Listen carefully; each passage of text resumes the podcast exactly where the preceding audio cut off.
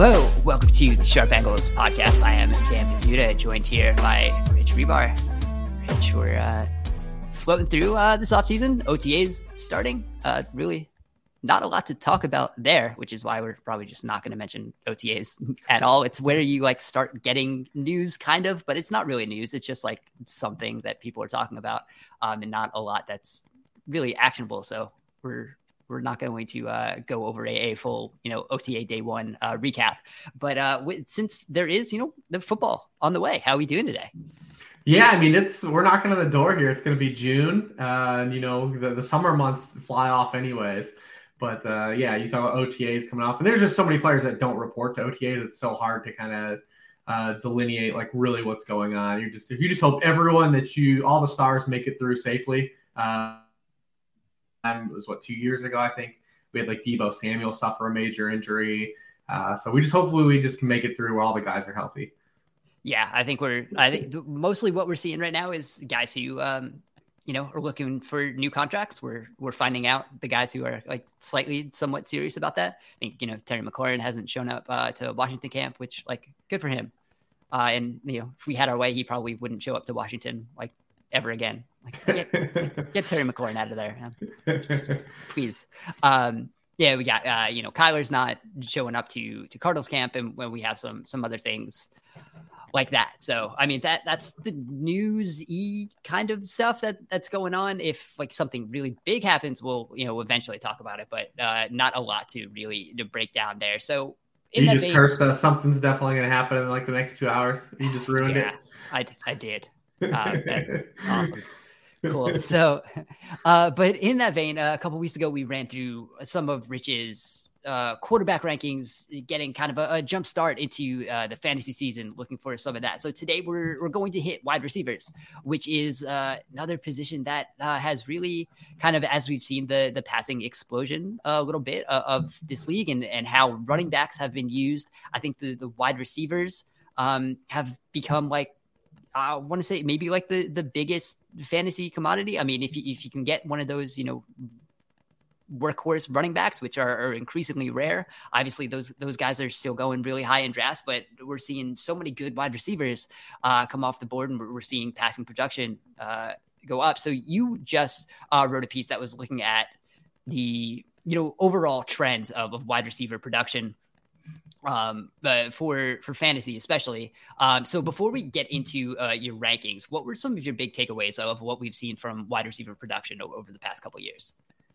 And we've seen wide receivers kind of bounce back here the last couple years, and now we knew we would come back down to earth a little bit from that 2020 season. I did an article a couple weeks ago uh, just kind of explaining what exactly went into that 2020 season that was unique and paired with the kind of you know trend of offensive explosion that we've been anyways. It was just kind of like the, the supreme cocktail of creating the highest scoring season in nfl history. We remove a couple of those elements last year like the penalties the home field advantage all those things. And we see a little bit of recoil but the numbers are still really high last year for offenses and in particular wide receivers who had like a little bit of like a two or three year lull uh, where running backs We're getting used in the passing game, which also coincides with like scoring kind of dipping a little bit in recent years, like the 2017 season, especially where running backs were used they're heaviest in the passing game, wide receivers are lowest. Then hey, guess what? Then that happens. Uh, you get a lot of bad offense. Uh, so we kind of moved away from that a little bit. Wide receivers are kind of surging.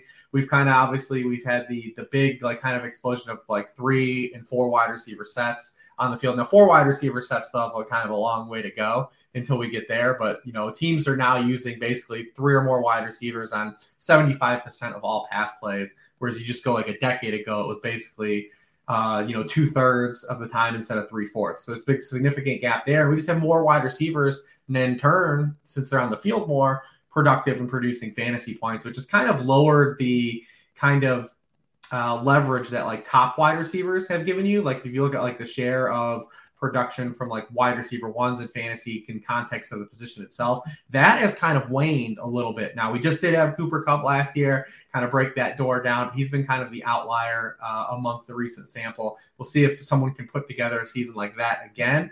Uh, but basically, yeah, all those things are, are in the article. I even talked about Cooper Kupp and the, how historic his season was and some of the regression that we could expect and how much of an outlier it was in that article as well. But yeah, just a top down look at the usage of the wide receiver position as a whole, because that sets the foundation for us when we look at these positions. It gives us a nice little footing, uh, understanding context of when some of these numbers drop or go up. How did the league play that year? And just kind of looking at things like that. Yeah, and that's kind of you know one of the, the interesting things when we kind of saw how you know wide receiver production it it, it did bounce back, and we're seeing like so many guys, like you said, um, have been able to uh, really produce, and it's one of those things where like it's uh, it kind of like how we've talked about the draft class, where it's it's going to be hard to like draft a, a bad wide receiver, like that's kind of the case in fantasy too. It, it feels like like uh, it feels like you kind of have to you're going to have to try really hard uh, this year to like not have a good wide receiver core uh, if if you're drafting uh, correctly at least. Yeah, I mean, you just get to basically like running back maybe like 12 or 13, and you start to have the questions. Then when you get to like running back 25, 30, you start to have a lot of questions and you're really relying at hope. But when you're in the wide receivers and you're even at like wide receiver like 55, wide receiver 60, you're like, this is a pretty good player. Like, th- like there's a there's a definite avenue here where you're not just selling yourself on opportunity. You're saying like, yeah, this is an actual productive NFL player. Uh, vice versa, when we're talking about taking like Marlon Mack or something like that. So this is um as someone who is obviously not as uh, big into you know fantasy and, and knowing what I'm doing as you are, um, every year in the Scott Fish Bowl, which uh, just got the invite for uh, for this year, I, I, find myself being in that position where uh, it's like it's round like an eight or nine, and I see a wide receiver and like coming at it from like a real football perspective. I was like, oh, this guy's this guy's still really good. Like I'm obviously taking Odell Beckham over Marlon Mack. Like that's but like those those are the choices that you have to make. And uh, usually I end up with a roster that has uh, very bad running backs because I'm waiting until like round 18 to to take one. Uh, but that is like I can't get my mind around that. So that's that's kind of it is where we are with wide receivers uh, in in a lot of drafts, and you kind of have to like reset yourself uh, there a little bit when when you're figuring out. And I have not been able to do that. Yeah, I mean, you still look at it from like a positional leverage stance. Like you, you hint upon it earlier. Uh, that just so much of your league has production at the wide receiver position. Now, granted, you're going to have some teams that run into injuries and they have like limited wide receiver positions in season. But when you look at just from a like like from a leverage stance, the baseline of the wide receiver position still produces so much more tangible output to the top of the position compared to running back. I mean, that's why running backs still, even though there's there's so few and it's such a scarcity, those guys when you get them in season, they just create so much positional leverage because the field at the position is just so poor, especially when we get in season. I mean, even last year, you look at you know if you didn't have Austin Ekeler combat Jonathan Taylor. I mean, then the gap was just just plummeted down there. Now we did have Cooper Kupp last year, who basically was the first player wide receiver to like lead in like fantasy war, like wins over replacement uh, since I've seen it like really done and calculated. So if you run into another Cooper Kupp, you're going to be good. But uh, I'm going to say that Cooper that Cooper Kupp season probably doesn't happen again this year for someone. Uh, yeah, like uh, the 2,000 receiving yards probably not. Uh, it, it was uh, the perfect storm of like a, a lot of things.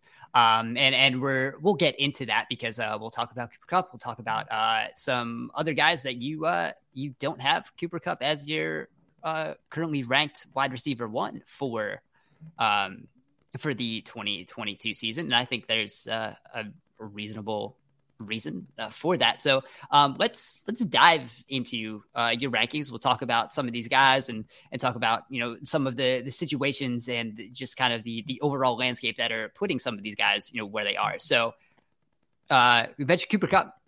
He uh, currently ranked as your wide receiver two. Let's talk about your wide receiver one this year, and and you have been that I like that I will I will toot the uh, Rich Hribar horn here. You, you have been very good at looking at the landscape and kind of projecting who the wide receiver one is it could potentially be. Uh, I think it was a couple years ago, uh, Davante Adams you had as, as your wide receiver one when a lot of other, you know, the fantasy uh, landscape uh, didn't really have him that high, and you kind of projected like that we were going to see a, a type of breakout there.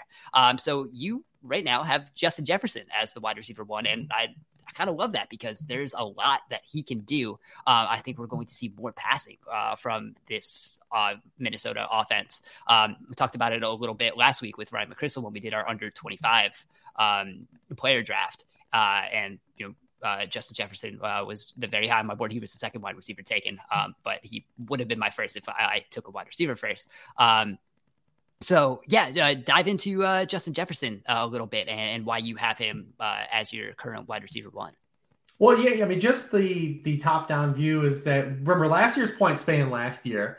It's not that the you know anything the, the negative about Cooper Kupp at all. It's just that we don't get to, roll over all those points he had last year. It's going to be Rich. Why season. are you a hater when you have him as the second best? I know, I know, but uh, yeah, you brought up the Michael Thomas season. It was a very similar season. Michael Thomas just set the NFL record for receptions in a season, which still held. Cup, Kupp didn't break it last year. He, he knocked on the door and all those things, but uh, and I didn't roll over Michael Thomas's, you know, as the wide receiver one that year because we didn't get Michael Thomas's points from that year before. And I thought that, you know, when you when I laid it out, I did projections and that it just everything signaled Davante Adams, and we got lucky. We hit there. Uh, I just think when you look at Justin Jefferson, he just checks too many boxes. Uh, one, he's he's in that right like the strike zone of age apex you know just being kind of right into that strike zone of like mid 20s where Kupp is going to be 29 and that's not doesn't mean Kupp's going to fall off but you know, you've got you. We want to bet on players in like that core age apex strike zone. We've got a player that plays all over the field. He's already been a proven player that can play inside, outside, win vertical,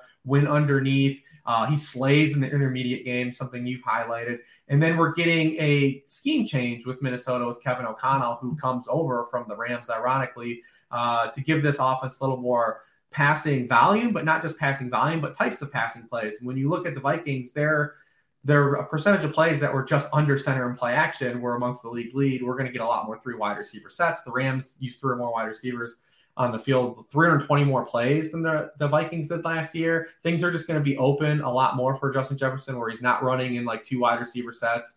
Uh, so, I mean, I, I just think that the signal points to Justin Jefferson on just like all the trajectory, checking all these boxes, and also being on a worse team that uh, you know I'm going to go kind of where I think the puck is going instead of where it's already been. And then you know with Kupp, and you know I wrote an article about his regression. I won't get too much into the weeds on that today. You can go check out that article. It looks at like this some of his historic breakout and how impressive it was.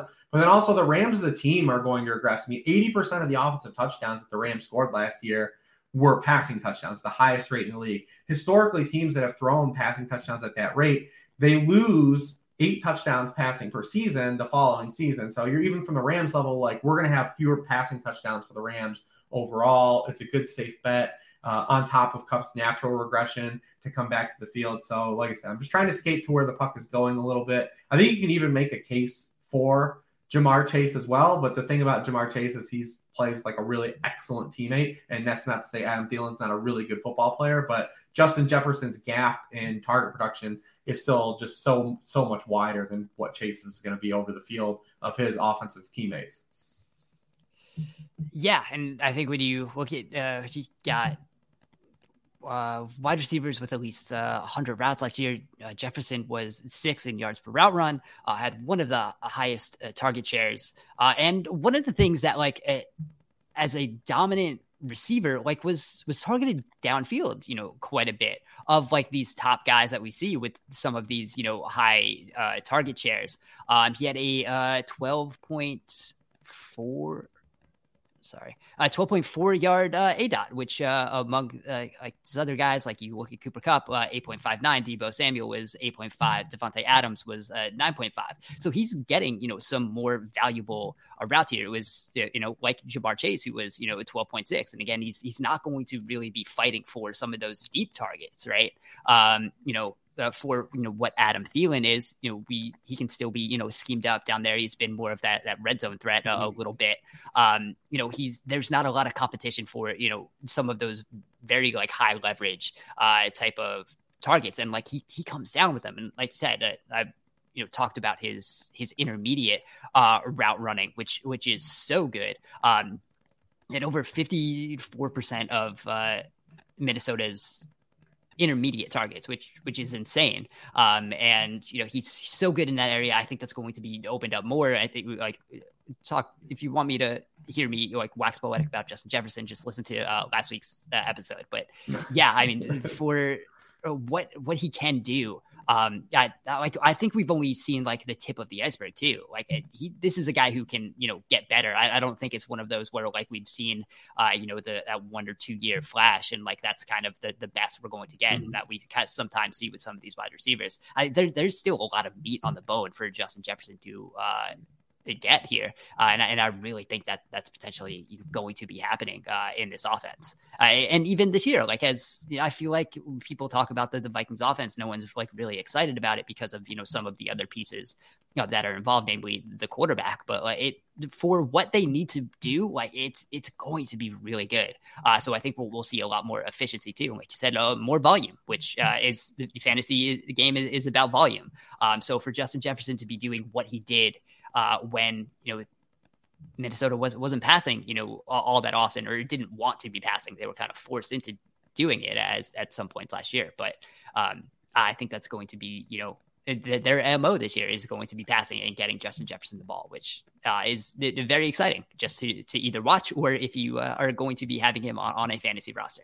Um, so let's uh, let's dive into kind of the, the rest of uh, the rest of the top five. I think let's let's keep with the, with the top five here because we have Kupp, and then you have Ja'Marr Chase, uh, Stefon Diggs, Davante Adams, um, are the the rest of the top five. Which um, you know, it, we talked about Chase a little bit. Uh, he does have you know part of um, you know com- competing a little bit for for some of those targets maybe more than those other guys are. Um, i think some of those other guys are the true uh, alphas uh, on their team even though you know some of them have you know changed teams uh, when you look at you know uh, the Davante Adams here. Um, so when uh, when we're looking at these guys are these just kind of guys you're going to be you know taking highly and kind of forgetting about it and then uh, allowing them to kind of take take your roster to to where it needs to be yeah, I think there's a, a, clear tier break. I think probably after Tyreek Hill,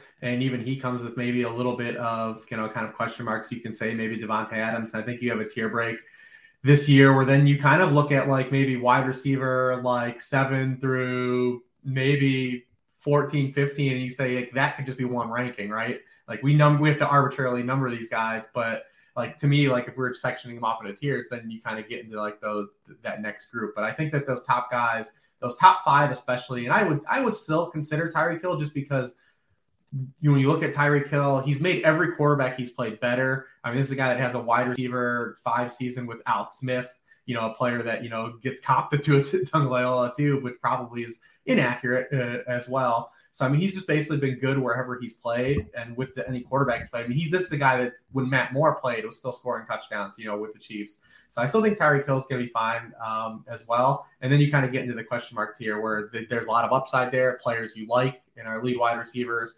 But those top five, I feel kind of really good about. Uh, if I can start my team with one of those guys, and you can typically get like Diggs and Adams and Tyreek into the second round this year uh, at this portion of the offseason. But those are all guys I feel really good about.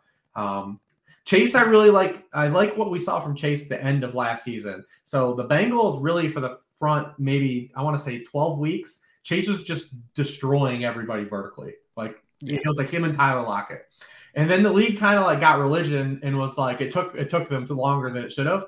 But the league got religion was like, we got to start like just not letting this dude destroy us downfield. And there was an actual like change in the types of routes he ran, his A dot, and you saw like Chase over the like the last quarter of the season be, be used more as like a complete receiver, and you got to showcase something like that, how much how physical he is and how good he is after the catch, and that alone like doesn't scare me as much because we did it with Justin Jefferson as a rookie, right? Justin Jefferson as a rookie just destroyed downfield, and then we got to see his game kind of like fully enhanced last year. I think we'll see something similar with Chase. Uh, you just look at from week five on, he only had nine more targets than Tee Higgins. He did more with them, but like I said, that target gap uh, is a lot tighter than it is for like we can say uh, a Stefon Diggs and the Bills wide receivers, even going down like you know potentially CeeDee Lamb, guys like you know AJ Brown, guys like that. But uh, yeah, I'm, I'm still think that Chase is going to be like like we said, Justin Jefferson. You just don't overthink it, right?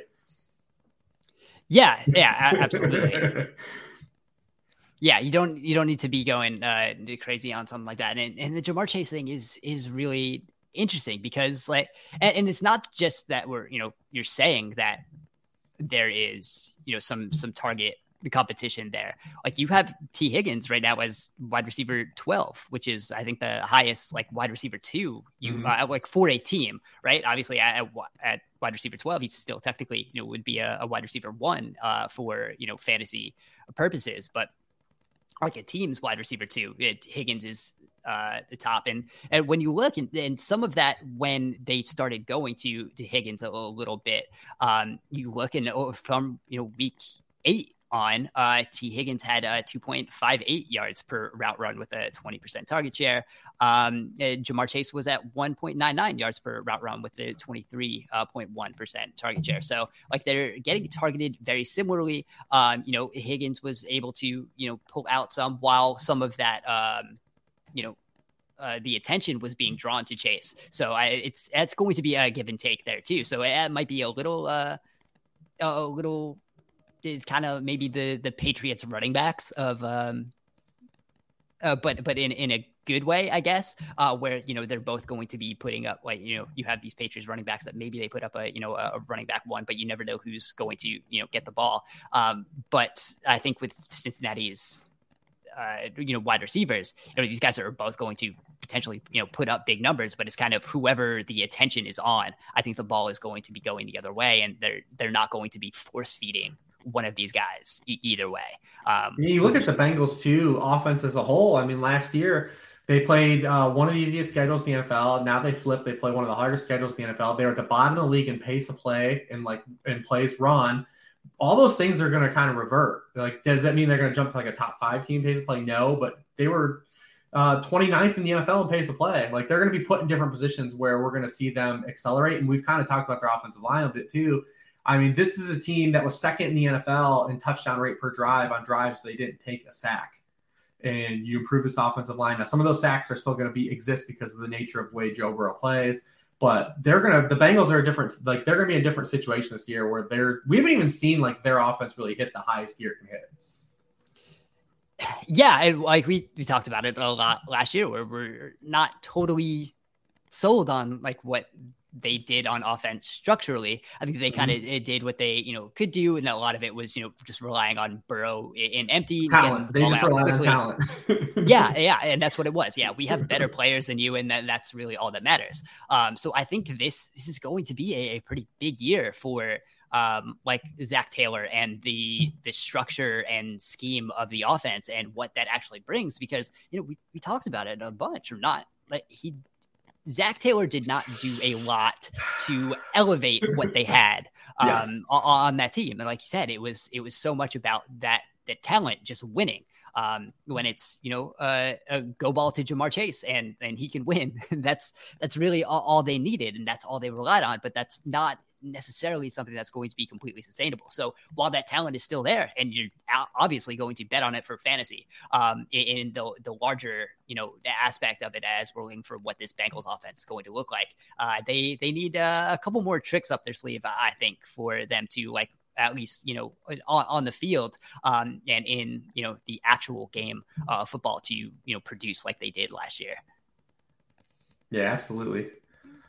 So, I the I, I wanted to get into it. You have Davante Adams and, and Tyreek Hill ranked, you know, right next to each other. Um, and you kind of you touch on them a little bit, but it, guys who are very, you know, big wide receivers um, in new in new places uh, with new quarterbacks. And I think you know Davante Adams has Derek Carr, who he you know went to college with, and that was part of the uh, the reason he went to the Raiders. But so I'm wondering how you feel about how some of their production is going to, you know, continue because with Adams, so much of what he did um, really was just having that relationship with with Aaron Rodgers and like the the kind of the, the telepathic like I know exactly where Davante Adams is going to be. I'm going to throw it. I know exactly what Rodgers is going to be doing, so I'm going to be in that spot.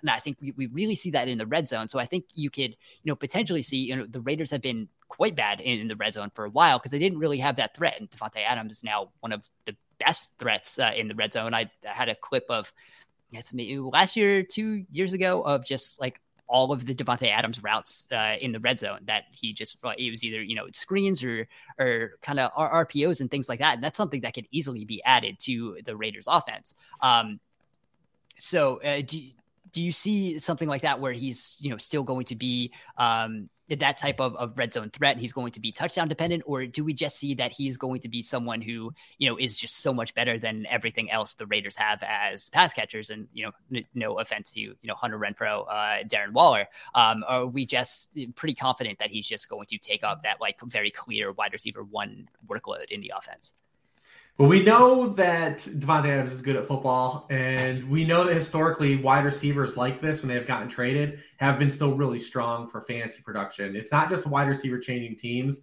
Like typically, free agency has been kind of a fool's gold to elevate wide receivers, but these wide receivers that get traded still remain highly productive. Uh, you know, we saw DeAndre Hopkins a couple years ago get traded, change teams. Now, the situation with Davante Adams is a little bit different here, is because he's really not shared targets with, and he's not had any significant target threats on his team the last three years at all. You look at his target; it's typically Aaron Jones has been the number two target for the Packers, those Packers teams, and you have a player that's getting targeted on basically a third of his routes run. You know, and he, he once again, you know, last year he's targeted on 30% of his routes. He's second in, in fantasy points per out. Now he's going to have at least no matter what you think about Hunter Renfrow and Darren Waller, they're significantly better players than what Allen Lazard was. You know, the, the, these guys that Davante Adams played with, Robert Tonyan, these guys that competed for targets with him uh, down the field. So he does have that a little bit where you have to take a little bit of that into consideration that the Raiders are still going to get the football to these other players that have proven to be good assets as well.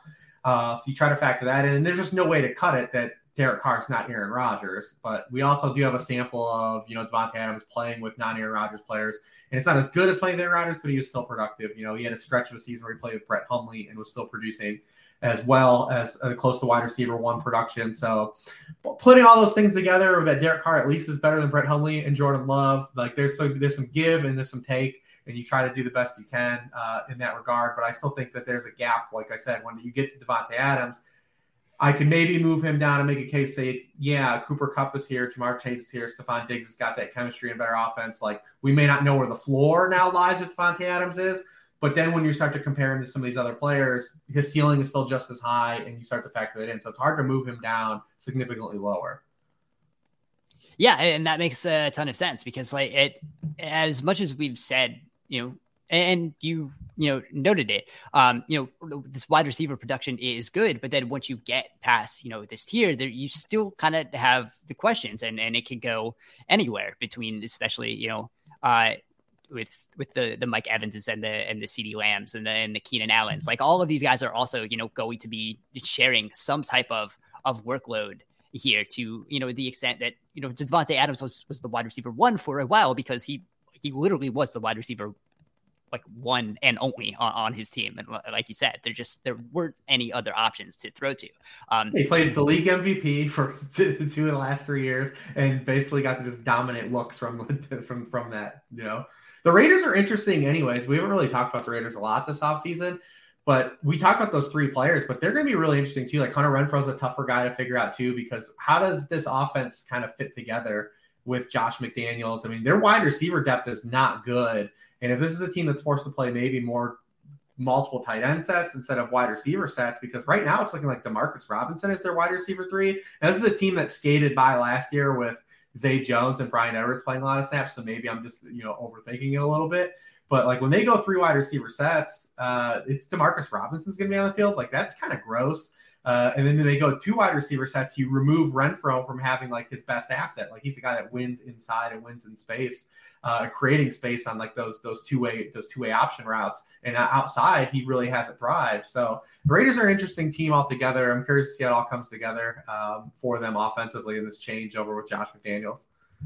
Yeah, that is going to be, you know, one of those things. And as we get, you know, through OTAs and, and training camp, kind of seeing what some of that structure looks like is, yeah, like you said, after even after you know Demarcus Robinson, if he's not the wide receiver three, it's you know Keelan Cole, Matt Collins, um, you know, not guys that you're like fine players who can you know play a role, not guys you probably want as your wide receiver three. Uh, the poor one out for by uh, my Tre Turner left because this guy uh, didn't even get out of like rookie camp uh, on this roster as an undrafted free agent. So uh, not a not a great sign. It's still still holding out some hope, but uh, he couldn't crack this uh, that wide receiver core. That's not great. Um, but yeah, and like you said, you, Moreau is the, the number two tight end. Um, so yeah, we could see some more uh, two wide receiver sets, which uh, are two tight end sets, and you know that is something that um, doesn't that benefit Daniels has, has used before. Yeah, uh, but it, yeah, it does you know impact what uh, Renfrow uh, could potentially uh, be doing. But yeah, they they are a, a, fascinating team because they, they do have some pieces in place, um, and if all of them are, are built used to their the best of their ability, it's an interesting offense. But uh, yeah, that's that's kind of one of those things where um, you're not going to feel confident in maybe like a, a Renfrow or someone. And we'll probably talk about like some of these guys a little further down the rankings where you kind of have to wait and see what this role is going to be. And that's maybe what like later drafts are, are good for. Um, if you're kind of, you know, kind of holding out of, of, what some of these roles are, are going to be. So, um, as we go through, I, I think one of the things that I think we, you've, as you've said, uh, in in the piece you wrote um, for for Thursday um, that we're we're pretty good at figuring out like who the top receivers are going to be, right? And right. I think we've kind of done that uh, across the board. We also talked about that uh, quarterback too. So, but the, the interesting thing it was that a Cooper Kupp uh, was not totally there, um, you know, this, this past season uh, when when teams were fantasy players were, were drafting. Um, and he was one of the, the, few guys who like jumped into a wide receiver, the wide receiver one territory uh, by like jumping up at least like 12 spots, like by mm-hmm. ADP rank. So if, is there someone where you might look at where they are now and kind of maybe that, that mid tier that has the potential to maybe jump up that you don't currently have ranked as one of those top guys? Well, I, I mean, I have one guy on the fringe that I think is definitely like there, and Michael Pittman, just the situation, you know, because if the Colts, I mean, man, like I don't wish this on anything, but let's say Jonathan Taylor misses some time, he's a running yeah. back, like that, the whole dynamic of that offense changes, and he already inherently, even with Jonathan Taylor on the field, is just going to dominate targets anyways because they did they they're top their top two guys behind him last year, Zach Pascal and T.Y. Hilton, are no longer on the team. They still could bring T.Y. back. He's still floating around. They really have only added Alec Pierce, a rookie uh, who won a lot in the contested catch game at Cincinnati. Didn't really get create a lot of separation on his own. Uh, so I mean, he's going to just dominate targets. They didn't really add anything to the tight end room again. Uh, what does make the Colts fun is they like every one on their team is like oh it's like six four six five. They're gonna be super fun in the red zone this year because you'll get like Jelani Woods, Mo Alie-Cox, Alec Pearson, Michael Pittman, and then you have John. Like, they're all just they're behemoths. Uh, but yeah, I mean, you know, so Michael Pittman already is going to have like he's one of those guys that's going to have a high team target share and always rank highly in that just to the situation he's in with the surrounding teammates. Now we just need the team to have more passing volume. Uh, does you know, does Matt Ryan create more passing volume because he doesn't scramble as much? Does he just play better than Carson Wentz did? Those are all natural ways to get there. It, like I said, I don't want it to happen to Jonathan Taylor, but if Jonathan Taylor to miss any time, uh, you know, the offense, like I said, completely changes and becomes a little more pass centric. And then he plays in a division that is is is a cakewalk. Like he's like they they play in the right division. So like he's a guy that stands out to me. Uh, I've been since rankings have opened, I've had him higher than consensus, but the, he'll get steam. I think over the summer goes. Um, and the team's going to be good enough too. Like I think when we look at the Colts, they're probably a team that's going to win 10 or more games. The other thing to kind of factor into this when you're looking at wide receivers and you're looking for like spikes and output is you want to focus on players that play for good teams. Uh, you know, it's it's fine to have DJ Moore as your wide receiver too. Uh, you know, maybe you, you know DK Metcalf. These are talented football players, but to get that ceiling, that ceiling potential, you need guys that are going to be on teams that are good. We know good teams do what? They score points. And when you score points, you create fantasy points in teams that don't and vice versa. It's, it's very easy and very basic. So you look over the past 30 years, just 6.1% of all wide receiver one scoring seasons have come from teams that have won four or fewer games. Just 17.8% have come to teams that won six or fewer games. Now, on the flip side of that, 49% half of them over the last 30 years basically have come from teams that have won 10 or more games. Uh, you know, Colts are right there in projected win total. There's another team, like you said, he, he checks all those boxes. So you're looking for guys like that, have high high, high opportunity shares, are, are priced down, uh, have teams that are going to be good, play with good quarterbacks. Uh, maybe a guy that's in that mode uh, that could get there that's in a gray right now is like Amari Cooper, right? Another guy that was traded. Uh, if Deshaun Watson's not being suspended, uh, you know, then it elevates him uh, on a team where you know it's it's him, David Bell, Donovan Peoples Jones, David Njoku has been has flirted with talent but never been a target earner. Could be another situation where you're just looking at the, the Browns end up being a better team. Amari Cooper flirts the highest target share of his career and plays the best quarterback of his career. Uh, you know, uh, you know, if you want to push back on Dak versus Deshaun Watson, that's fine too. But uh, you know, that's how you get these breakouts. Like Mike Williams last year was the breakout, right? Like same situation, plays the good quarterback, is priced down. We know that he can score touchdowns. Uh, and then you know the the Chargers, they weren't one of those ten win teams. They were a team that uh, they they went what nine and eight last year. So they're right on the, the, the door of that. So like even though I think some guys are undervalued, like a brand, I think Brandin Cooks is undervalued. Uh, I think Darnell Mooney's undervalued. Like for those guys to get to that type of ceiling though, and crack like being a wide receiver one, are extremely thin. But like either the Denver wide receivers, you can make a great case for either of those guys, Jerry Jeudy or Courtland Sutton. Maybe they cannibalize each other a little bit, but that's a team that can flirt with double digit wins. Good quarterback, could have more pass volume. Uh, you know, you go down the, the line, like if Gabriel Davis, if something were to happen to Stefon Diggs, he take another step forward. Um, you know, just all, all those guys kind of in that range that, you know, kind of hit upon. Uh, but you want to focus on that those aspects, right? Target share, opportunity, quarterback play, successful teams. Like those, those are what you want to target. And, and, it's interesting because like you listen to that and it, it makes uh, a ton of sense, but then I think you have like a, a, lot of people that try to you know galaxy brain themselves into thinking, oh, well, I'll target this receiver on this bad team because they're going to be trailing a lot. That means more passing, right. but usually they're trailing a lot because the passing game is probably bad, right? Like that, that's the reason. And you're not going yeah. to be getting that production.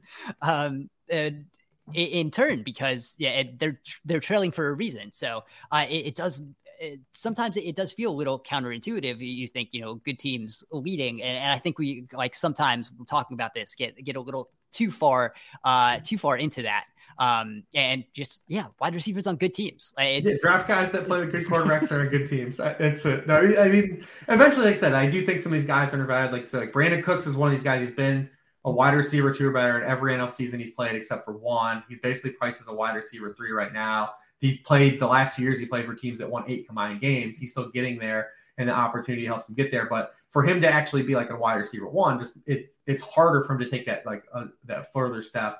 I've also written about the, the the myth of garbage time too. It's like yeah. one of my original articles too. That because when you lose offensive leverage, and I consider offensive leverage where the defense doesn't know what you're going to do, right? You can pass or throw. When you get into a situation where the defense knows you only have to uh, only have to pass, if you look at garbage time stats, like they're all bad. Like yards per pass temp, like all efficiency just drops everything plummets. Uh, so like garbage time's always been kind of a myth.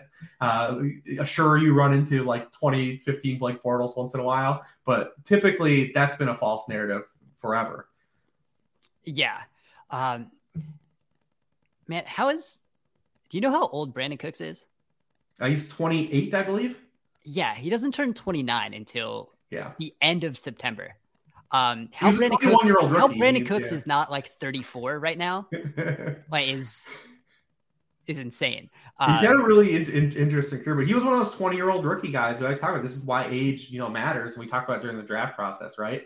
Like this is these are why you, like you get prospect elevation. Yeah, it's, it's uh, you, you literally could have told me Brandin Cooks was like 33, and I'd be like, yeah, sure, that that checks out. Yeah, Amari's like that too. I mean, Amari is still not 30 yet. Like, you know, I feel like a lot of people feel like he's a guy that's been in, in the league forever. Uh, yeah, he was another one of those those puppy rookies. Same with Mike Evans, right? Like he, Mike Evans is there now, but uh, yeah, another one of those guys that's just been in the league for a long time and still uh, I haven't quite hit the AJ picks yet. Yeah, absolutely. So let's um, I think as we uh, it kind of wrap uh, some of this up because we don't need to go like to. I mean, we could you know specifically profile every wide receiver right. on this, and we could talk for you know five hours uh, about this. Um, I want to hit quickly the rookie wide receivers because I think there's also in the way we talk about rookie receivers, uh, and I kind of uh, wrote about this with the the wide receiver market, and uh, I've touched on this a little bit. There's a difference between acknowledging that rookie receivers are coming in and making an impact quicker. Um, and there's a line between that and how often like rookies have really dominated as like clear, you know, wide receiver ones. And and I think we have like we have the Ja'Marr Chase, we have the Justin Jefferson, uh, we have the AJ Brown, and like those are really like the three guys that have done it. And I think we kind of like have them in our minds as you know eh, wide receivers are coming in and like immediately turning into like these these dominant wide receiver ones when um more or less it's just like these rookie wide receivers are coming in and and making eh, contributions which really just used to not be the case. Um so i think there, there's kind of a line there. So where are you um with uh how you're viewing you know some of these rookies this year yeah, I mean, so it, it's tough because we've had two like extreme breakouts last two years, and Chase and Jefferson, like not guys that have just broke out, but have been like legitimate like fantasy stars, and that that really hasn't been the case prior. So it's like we're gonna get Chase. Is there gonna be another one of those guys this year? Are we gonna try to elevate, you know, someone in one of those situations? But it's hard to objectively look at this wide receiver class and where everyone landed and say like that avenue like is fully bettable like last year, we knew Chase, and Chase had the highest rookie ADP for any rookie wide receiver since Amari Cooper last year. But he went to a spot that we knew he played at this college quarterback. He went to a good quarterback. We knew the offense was at least going to be good based on talent. But you look at the top of this wide receiver class, and you're like, all right, well, Drake London has the clearest path to a lot of targets, right? You're playing in Atlanta, who is signing just all these vagabonds to play wide receiver. It's him, Kyle Pitts. But then also, we talk about the team's probably not going to win a lot of games and he's playing with a quarterback that probably doesn't play the whole season, and Marcus Mariota, if he, even if he wins the job. So he's probably going to play two quarterbacks at least in his rookie season at some point, just because the Falcons, objectively, we talk about it, they just won't be good enough to not at least see what Desmond Ridder has. Like that's the bet of the bet of Langle. You know, Garrett Wilson goes after him. He goes to a Jets team. I guess you, you could make the argument if the Jets could explode, but he also goes to a spot where he's playing with Garrett Wilson, you know, Corey Davis. Uh, you know, they've got functional pass catchers out of the backfield and then we still need Zach Wilson to take that leap. Uh, you know, um, you know, Treylon Burks goes to like a, a, team that's the, the, AJ Brown situation. Like he, you're asking him to be AJ Brown. We talked about this on draft night, which is very lofty. He's, you know, it's very lofty to just expect that a guy to win on eight targets, right? Like you're going to get eight targets and you're going to have to turn into 100 yards or, or some touchdowns. It's it's hard to do in the NFL. I think the one guy that I think if you want to, to like foot the fire for me to like bet on that could have like a ton of upside as a guy you and I have not really like fully been on. It's Chris Olave. Like you know that that's that scheme that that are that that that team in you know playing indoors. It could be like hair on fire, Jameis. You've got opportunity if Michael Thomas doesn't come back from the ankle injury. Like there's still a path for the Saints to be a really good offense and for him to be a really good rookie. He'd kind of be the one guy I would say like if I'm gonna bet on like being the highest scorer, he would be kind of the guy. Could make maybe make an argument for like Christian Watson, uh, just from like a, a raw talent standpoint. Um, and then you know Skyy Moore's got that Chiefs attachment, but we don't know if Skyy Moore is going to play inside or outside, right? Like this is what we're going to need for like training camps for. Uh, you know, is it going to be you know where is Juju Smith Schuster playing? Because if Juju, Juju Smith Schuster is playing in the slot, you know that to me was Skyy Moore's like big natural position coming into the NFL. Like he's he's ready made to play NFL slot right now. Can he really win outside? We saw him beat up on some dudes in the MAC. Like, but like, is he going to be getting open outside with his profile uh, against NFL cornerbacks outside? Question to be asked. So there's a lot of gray area here. It's hard to say. I mean, you because you, you have Justin Jefferson, kind of was one of those guys like no one really kind of thought highly of him as a rookie although you know Kirk Cousins was completely applicable and there was no other wide receivers on the team outside Adam Thielen. Uh, it's harder. That, these these spots are a little more muddier to kind of diagnose those guys, but with all their prices, I think you take some swings and you open to run some stuff as the season goes on. Yeah, and I mean that's kind of one of the you know the fantasy things too. If you're going to have fun with it, go go for it.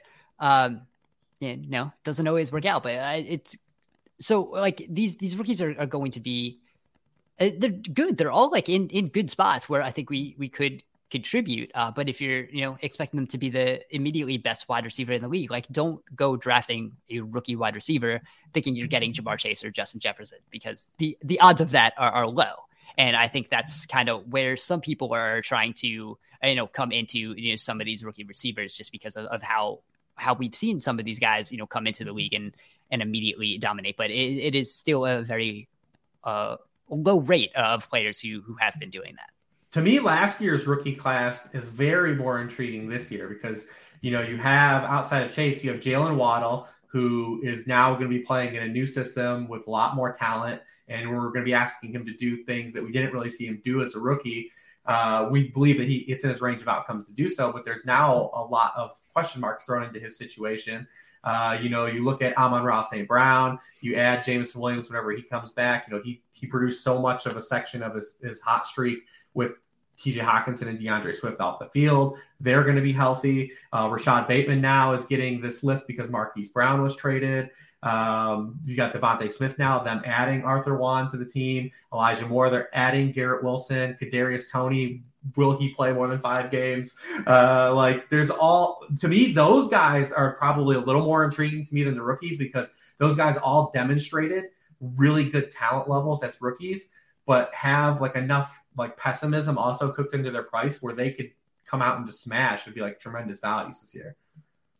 Yeah, that's the it, it is strange like how good some of these guys are, but it, it has some questions uh, at, because there has been competition added for uh, a bunch of them. Uh, and if you're just looking at, you know, the pure you know targets of what these guys are going to be looking for, and you, you do have a bunch of them, um, kind of you know in the same range. You have Jaylen yeah. Waddle, uh, 22, um, Amon-Ra St. Brown, 25, uh, Rashod Bateman, 27, um, uh, DeVonta Smith, 34, Elijah Moore, 35, Kadarius Toney, 36. Like all, all of these guys you have yep. pretty much in, in, the same group. So it's kind of a, uh, you know, uh, pick your poison or pick uh, just your flavor of guys. I like grabbing a couple of those guys and try to catch a breakout for sure.